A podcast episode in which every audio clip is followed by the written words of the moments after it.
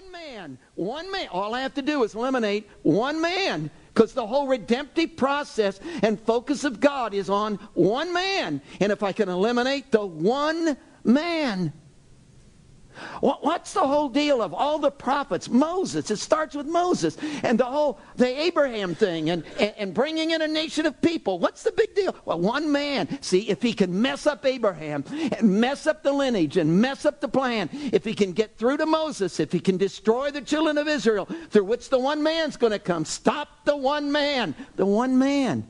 See, the whole deal is the one man thing. Again, all the prophets, what's all the prophecies about? One man. Everybody's talking about one man.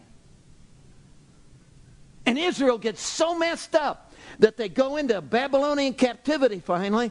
And hey, the whole thing is over. There is no lineage. There is no, it's all down. The country is gone. Israel is dispersed. So what? For 400 years between the Old Testament and the New Testament. God is absolutely silent. If your wife hasn't talked to you for 400 years, you'd get the idea she's mad, right? Well, God obviously is mad at us and he's given up. Can you see the look on the devil's faces? He's just in glee and delight because, hey, the one man, the one man thing is over. The one man I've won. The one man never came into existence. The one man that's going to step on my head is finished.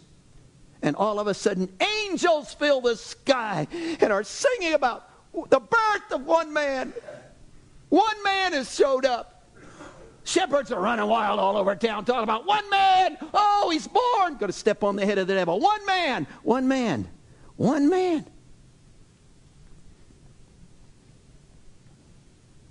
Wise men are bowing at the feet of.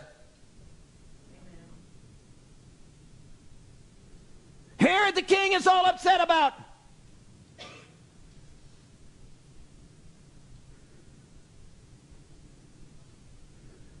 This is the whole deal. So baby boys are all killed in, in Jerusalem or in Bethlehem and the surrounding district. And the devil again wipes his hands and says, Hey, I win. The one man, he's never going to grow up to be the man. I've finished him. And can you imagine 30 years of age? Jesus steps forward and announces his ministry, and miracles begin to take place. And the devil, oh, that's where the wilderness temptation took place. Because the devil's all bent out of shape. Whoa, one man. I thought I took one man. He's going to step on my head. One man. one man. That's the whole deal. One man. Plot plan, manipulate, get committees together, fight. Pharisees, Sadducees, Israel, crucify him. Got rid of the one man. Three days later, oh, he's back! Stepping on my head. Woo! One man.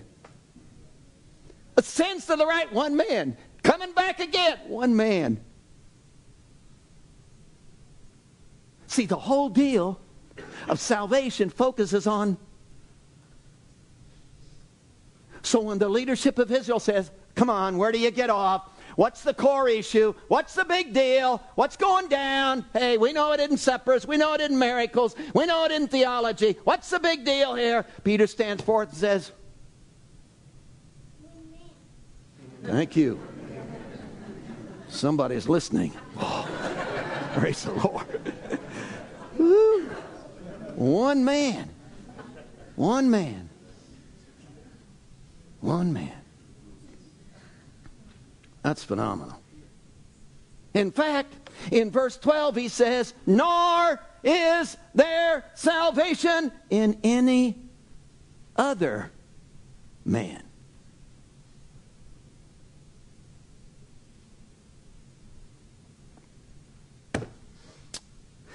The word salvation is used twice in the passage. Verse 12, it's used twice in that one verse.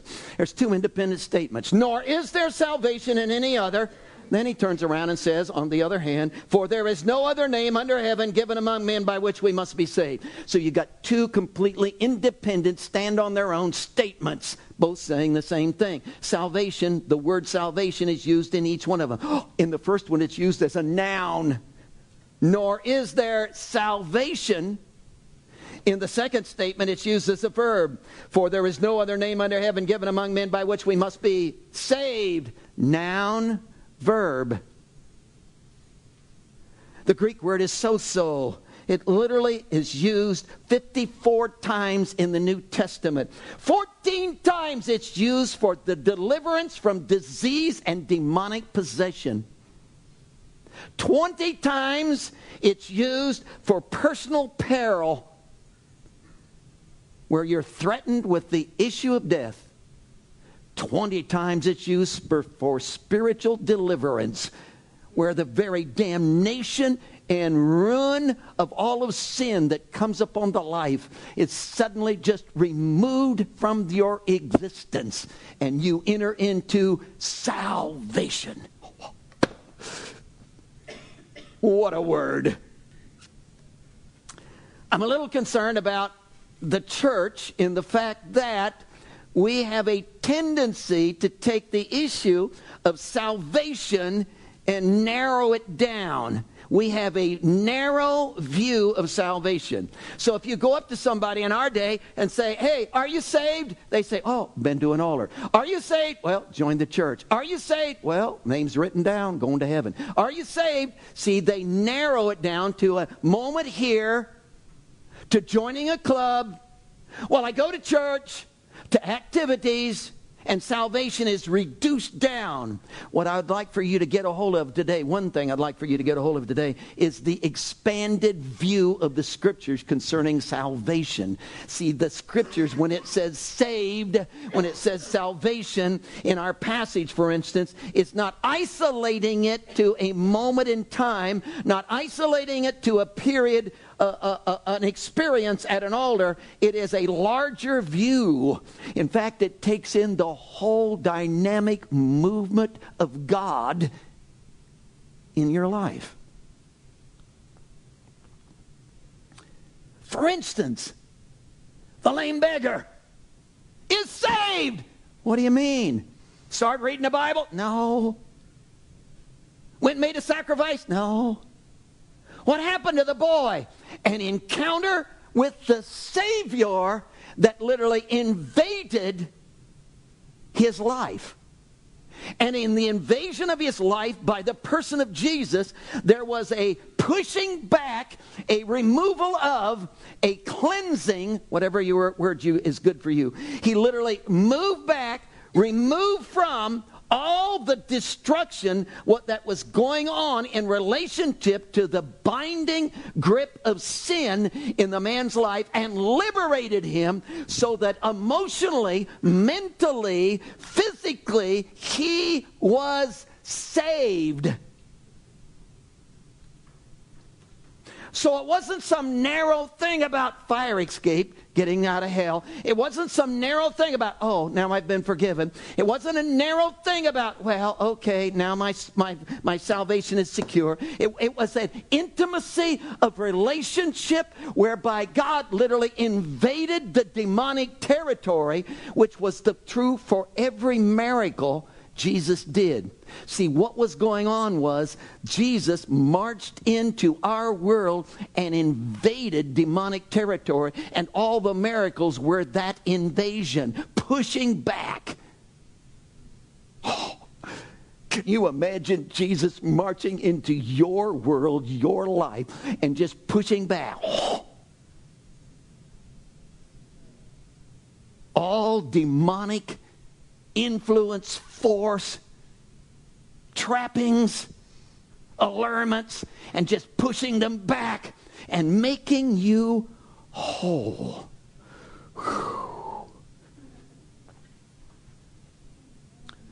Who wouldn't want that?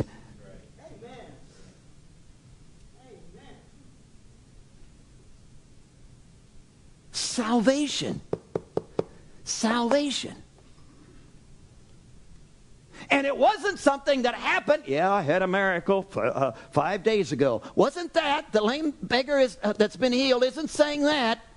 It was happening. Peter, in fact, in his message says, it's happening now. This man stands here now in this same salvation.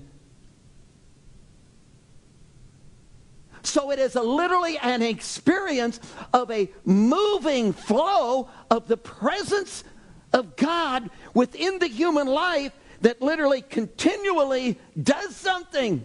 If we confess our sins, He is faithful and just to forgive us our sins and cleanse us. Do you know the word cleansing there is in the continual process word?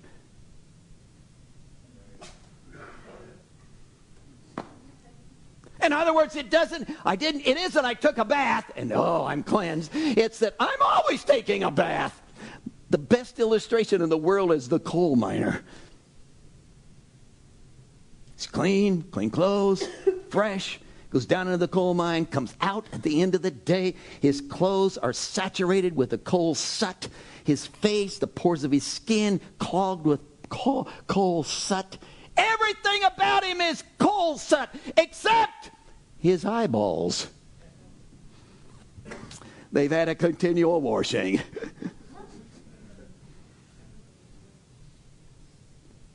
That's the idea he uses for salvation. That there's something going on in my life that is just continually, God is just continually washing me, cleansing me, saving me. I'm in the constant state of, in fact, the proper language would probably not be I have been saved. It's probably I am being saved because somehow it's just happening in my life.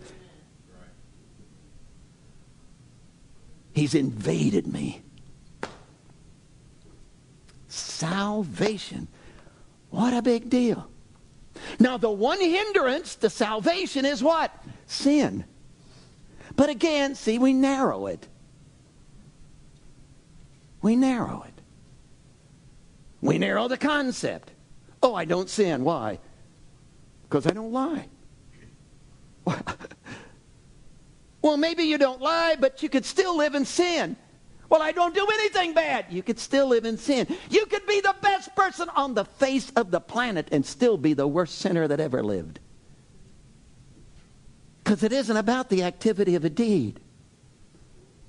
See, you got to get over that because that's too narrow. This is not about, don't do that anymore. This is not about that. Oh, it is about that. That's called forgiveness. We believe in forgiveness. I'm not belittling forgiveness. Forgiveness is a big deal. God has no problem forgiving you. Forgiveness is it's done. Forgiveness, you're in. Forgiveness, no problem. And it's a big deal. But folks, what I need is not just forgiveness. I need something I tell a lie. But the issue is not the lie. The issue is why do you tell a lie?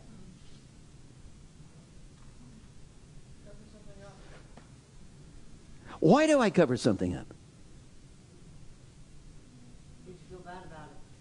Why do I feel bad about it? Why do I know it's wrong? See, it all goes back to this motive thing. See, I tell a lie to protect me. I tell a lie. See, it's all about motive, the internal motive of the human life. So sin is not an activity of a deed, it's what drives it. So if you stop the activity, you still. See, that was the whole issue in the Garden of Eden. Well, they picked the fruit. So, come on, we've said this before. Why didn't God just come over and said, Oh, brother, you guys blew it, you ate the apple forevermore. I didn't want those apples off that tree. Okay, hey, here's what I'm going to do. I'm going to recreate the apple. Zap. Okay, the apple's back on the tree. I'm going to act like it didn't happen. But see, they aren't the same inside. That's the problem. It isn't that they did this, it, and you could forgive that, but they aren't the same inside. The nature has changed. So there's not only a deed of sin, there is a nature of sin. So, guys, do you understand? You're not just fighting about, oh, I'm trying to do the right thing. I want to do the right thing. See, you're not just fighting against the temptation of wrong things. What we're fighting about is all this internal nature that wants to do the wrong thing. Oh, let me give you good news today. Do you understand? Salvation encompasses not only the forgiveness of the sin, but the deliverance from the very desire to do the sin. My dad told me he was uh, just a teenager, knelt at an altar, and uh, they wrapped their arms around him, of course, prayed on, prayed for him, and beat him on the back, and said, uh, uh, George, give your life to Christ. And he looked at him and said, Well, said, there's a problem with that. What's the problem? Well, all the things you guys like, I don't like. See, you guys like church. I think church is boring. You guys read the Bible. I don't understand it. You guys pray. I don't, talking to the air. See, all the stuff you guys like, I don't like. And all the stuff you guys don't like, I like it.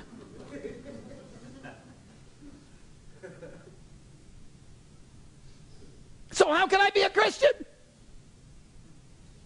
And the guy looked him right in the eye and said, George, we have a God that can change your likes to dislikes and your dislikes to likes. That's called salvation. which is an overwhelming divine encounter whereby God invades the human life, pushes back the, dynamic, the, the demonic forces, and literally alters, changes your nature. Whoa.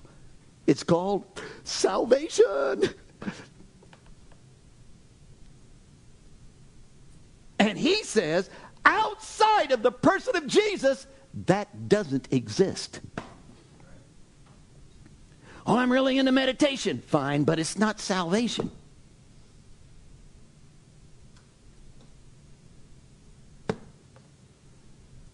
Salvation. Salvation. Let me give you a couple handles on this. Number one, Salvation, therefore, is a person.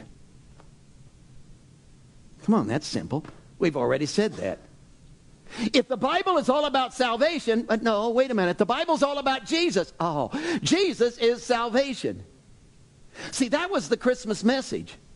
The angel of the Lord showed up jo- to Joseph in the night hour when he's going through this, he's in this dilemma about what he's going to do about his, his wife to be and the fact that she's with child and how's he going to handle this thing. And this angel shows up and says, Hey, you shall call his name Jesus for he will save his people from save his people save his people from their sins. Again why would we call his name jesus? Because jesus means yahweh saves. So that's why we're calling him because he is the Savior. And salvation is contained within Him. Now, come on. We've emphasized this before, but some of you still haven't gotten it. I want you to go from the fact that Jesus gives me salvation to He is salvation, which is different. See, it's one thing for me to give, it's one thing for me to be. So Jesus doesn't give you anything. He doesn't come and save you in the fact that he carries salvation in his hip pocket. He did not go into a, a laboratory and c- invent a pill called salvation and distributes it. And as long as you take the pills, you are high on salvation. Again, as we said last Sunday, he's not the pizza delivery man the salvation pizza delivery man who comes to your door. Here's the salvation pizza. I gather with my family. We all eat salvation pizza while he goes to other places in the community delivering salvation pizza. That's not what he's talking about. Salvation exists in a person. And that makes it not rules accomplished. That makes it not things you do. That makes it not activities to perform. That makes it, ladies and gentlemen, relationship.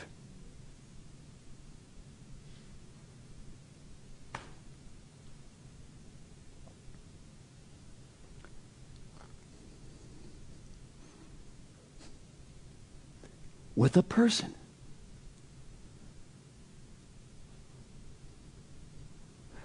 How you and Jesus doing?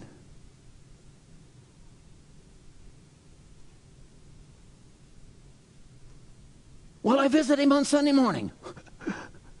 what? You're kidding me.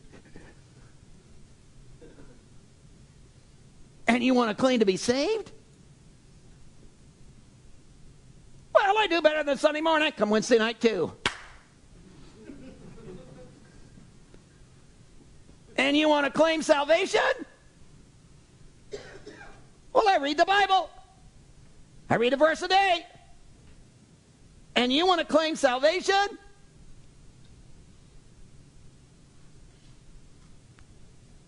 Well, I put $50 in the offering. That'll probably work. just, kidding. just kidding. Just kidding. That won't work either. Salvation is a relationship of intimacy with the person. It's really interesting when you go back to the Old Testament, you get this boundary language, which spills into this passage. See, this is boundary language. Salvation is found within the boundaries of relationship with Jesus. Now, in the Old Testament, they called it covenant and they had uh, bilateral covenants, what meant there was two people. See, we come into the board meeting, uh, we come into the big room, and here's the here's the big uh, oak table, and and we sit down. You're on that side, I'm on this side, and we make a covenant, sign a contract. You agree, I'm going to do, I'm going to do, I'm going to do. I agree, I will do, I will do, I will do. We shake hands on it, and we enter into a covenant. It takes two people to do that. Marriage is that way. It's a covenant.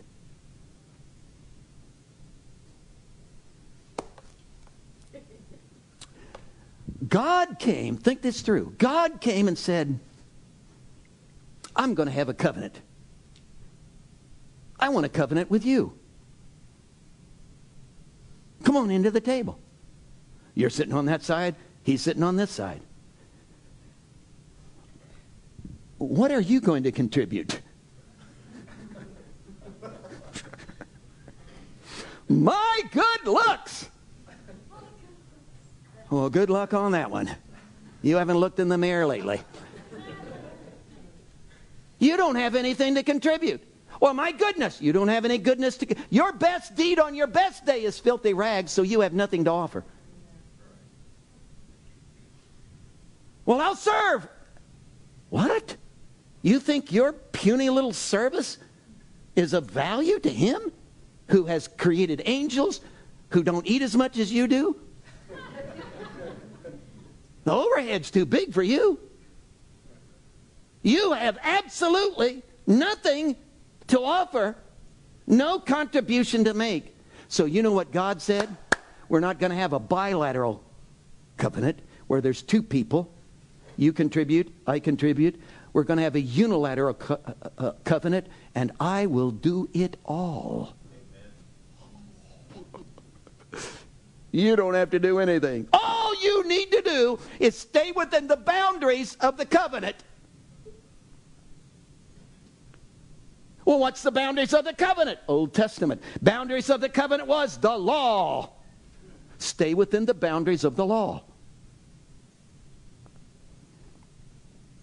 Suppose God came and said, Oh, Tennessee, the state of Tennessee. Oh, I love the state of Tennessee. I'm going to take all my blessings, benefits, salvation, I'm going to take it all and put my presence and all my blessing and salvation in the state of Tennessee. You don't have to do anything. Just live in Tennessee. This is not too far fetched, is it? Live in Tennessee, because here's where all the blessings of God are. Stay within the boundaries of Tennessee, you'll be okay.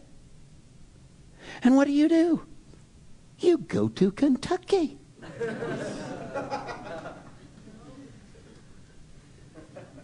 Why do you do that? Stay in Tennessee! But we keep going to Kentucky. Go Big Blue. See, that was the law. Just stay within the law. But we couldn't. We didn't. We couldn't. We just didn't. We just. So, you know what God said? This is so awesome. He said, Hey, I love you so much.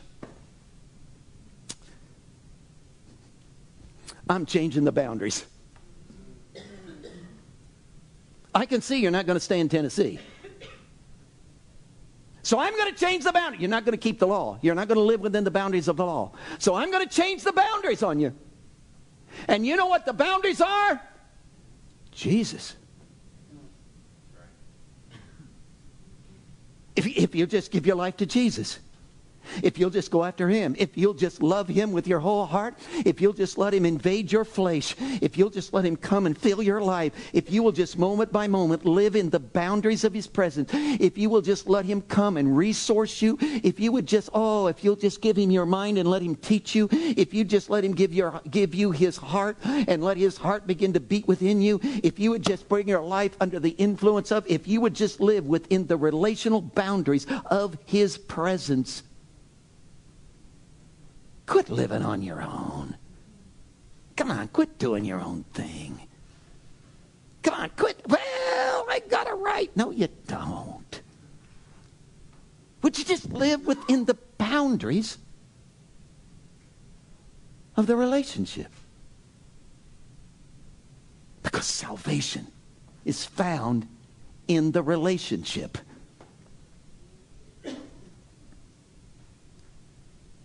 Come on, that's not hard, guys. See, that's something. And if you say, well, I, I have to do something, well, why?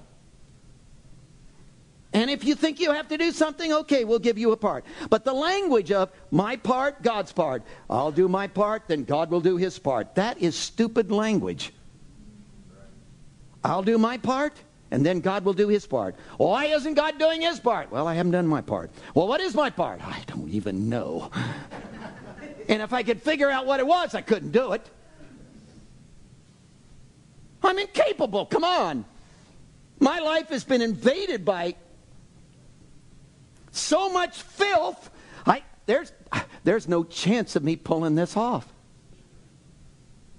Well, I have to have a part. Okay, so what, what can your part just be respond to him? So we use the word response. Respond to him. He come, just live within the boundaries. Respond to his presence. Just yes to Jesus. Just your part is just constantly saying yes to Jesus. Yes to Jesus. Whatever he says, whatever, however, yes, just keep yielding. Just keep responding. Just keep surrendering. Just keep yes, yes, yes, yes. That's that's that's all the that's your that's your that's your business. Your business is focused. You're in the relationship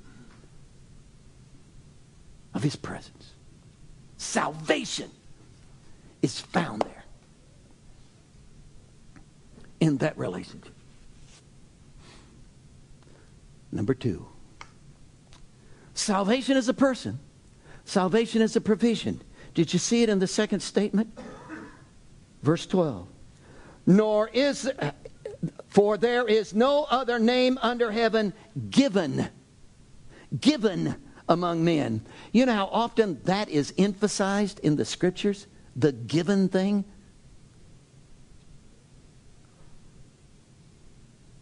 A gift. It means exactly what you think it means. It means something you didn't earn, something you didn't merit, something that is transferred to you from someone else, and now it's yours. Oh, this is an awesome thought. If salvation is Jesus and it's given, and I now possess it, I can literally say, I have Jesus. Do you know Christianity is the only religion in the entire world that claims to have God? We have Him.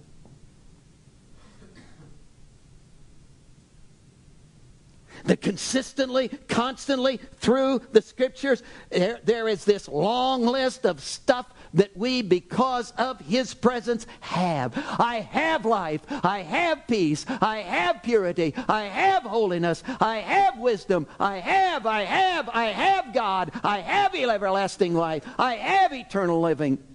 Why? I have it, man. It's mine. I possess it. What arrogance. No, you don't understand. I'm in relationship.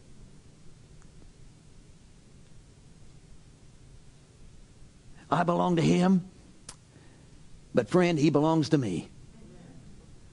Now, again, as we said before, the, the devil never, you never have the devil. He has you. I know, we talk about demon possession, which would indicate we have but we don't have in the terms of have. He has us. Well, if I can't have the devil, you can't. You can't have him. You can be possessed by him, but not have him. He has you, but you don't have him. How on earth could I have the omniscient, sovereign God? He gives himself to you. The devil never gives himself to you. It's a gift.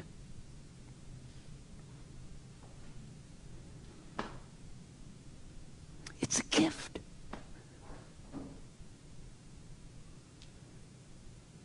The wages of sin is death. The gift, the gift of God is eternal life. By grace you're saved. That not of yourselves, not of works, lest any man should boast. For it is a gift. A gift.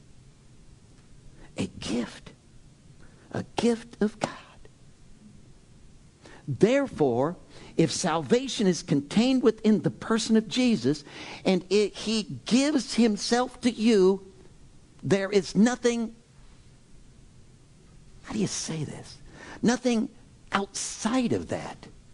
It's never Jesus plus.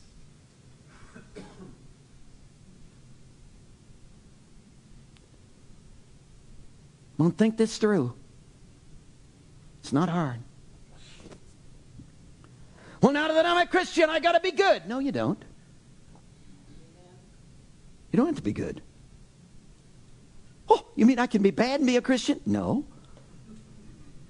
Well, then I have to be good. No, you don't. It's not Jesus plus being good that saves you. It's just Jesus, and that I'm His. Whoa! I want to be good.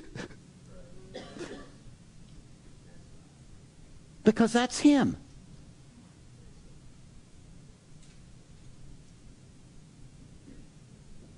Did you get that? Well, now that I'm a Christian, I got to go to church. No, you don't. You don't have to come to church. Probably the director would disagree. It isn't I'm a Christian and therefore I have to come to church. See, it isn't that because you can come to church and not be a Christian. So it's not Jesus plus coming to church. It's Jesus, and now that I love Jesus, why wouldn't I want to get together with you guys and worship? Why would I want to do that? And it's contained within. See, everything you're looking for was within the boundaries of relationship with this gift. This gift. This gift. This gift. Number three, salvation is a person, according to the passage, nor is there salvation in any other it's a person. Salvation is a provision, for there is no other name under heaven given among men. And salvation is a passion. For there is no other name under heaven given among men by which we must The word must is phenomenal. It literally means absolutely necessary, backed up by the sovereign hand of God, because God has a passion. Come on, that is so biblical. I mean, everywhere you go, you get this throbbing, beating heart of God that passionately wants to give to you the person.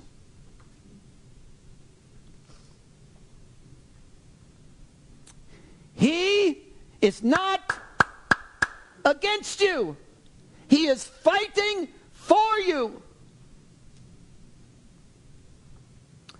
He is not presenting obstacles in your way. He is removing them. He is not blocking your path. He is embracing you and pulling you to Himself. He is not holding you at arm's length.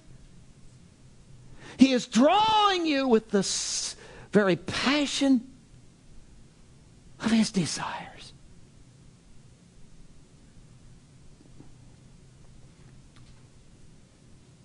You are wanted.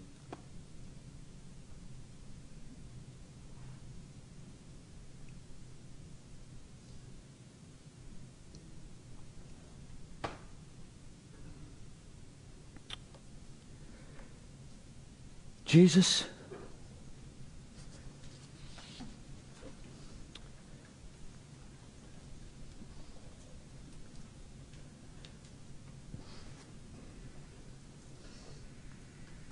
Uh, how, how, how could I not believe this?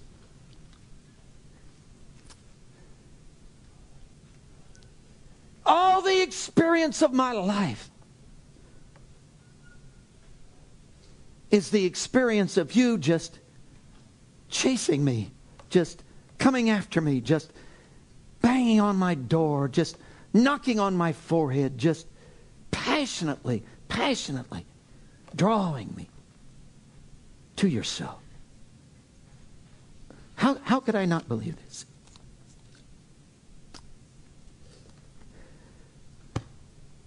And Lord, the times I've had sense enough to bow at your feet and say, I accept the gift. The flood of your overwhelming, amazing invasion in my life. The reality of your love that just swept me off my feet. I wonder of your embrace and the fact that you drew me so close and there was a sense of security and safety in your presence. See, it all tells me this is true. I have never, ever, God, I've never, ever found you one time against me. You, you have talked to me and told me some hard things, God, but it was always because you love me so much.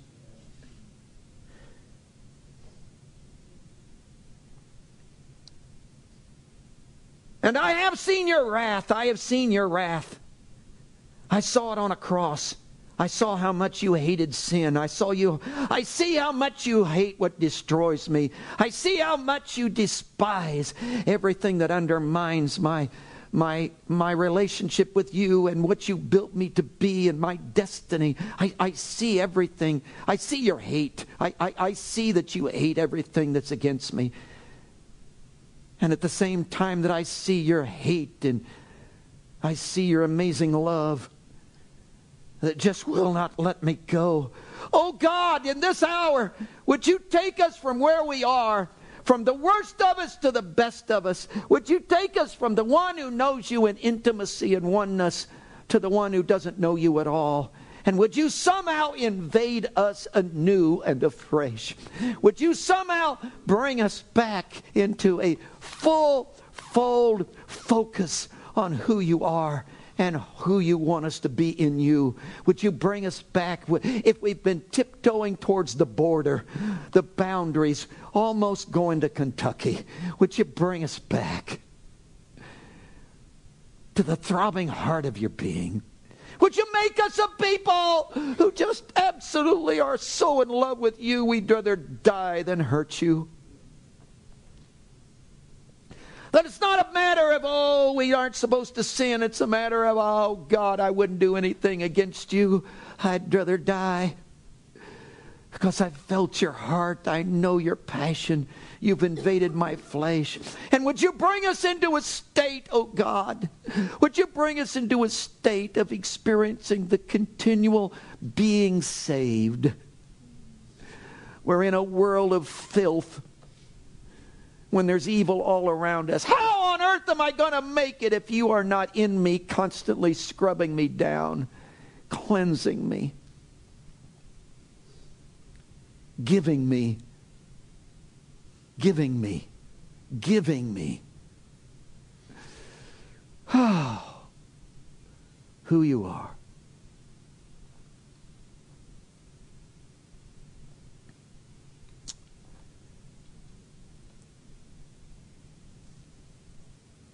Heads are bowed.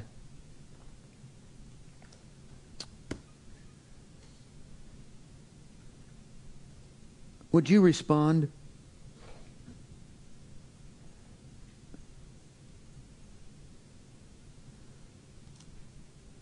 Would you, would you just respond? Would you just, yes, okay, God?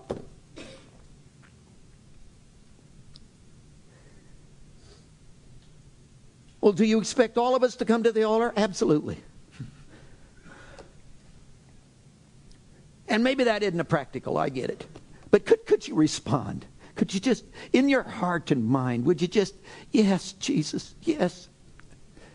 If this is true, If we're not talking about figuring out a theology, if we're not talking about, well, I'll work harder and do better, if we're not talking about some new disciplines in my life, if, if, if we're talking about you, Jesus, and you embracing me, and could I just say yes and let you do it? And Lord, before this crowd this morning, I say yes to you. Take me from where I am, the meager beginnings into the fullness of your heart. Let me experience all of your mind and how you think. Let me know the throbbing passion of who you are.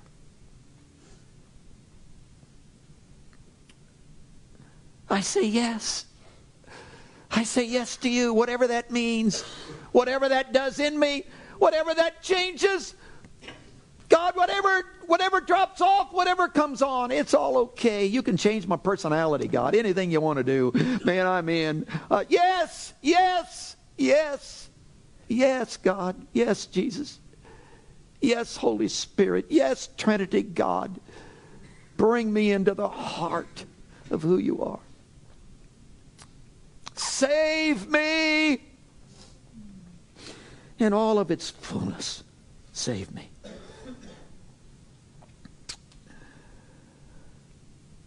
Oh, just some moments of responding.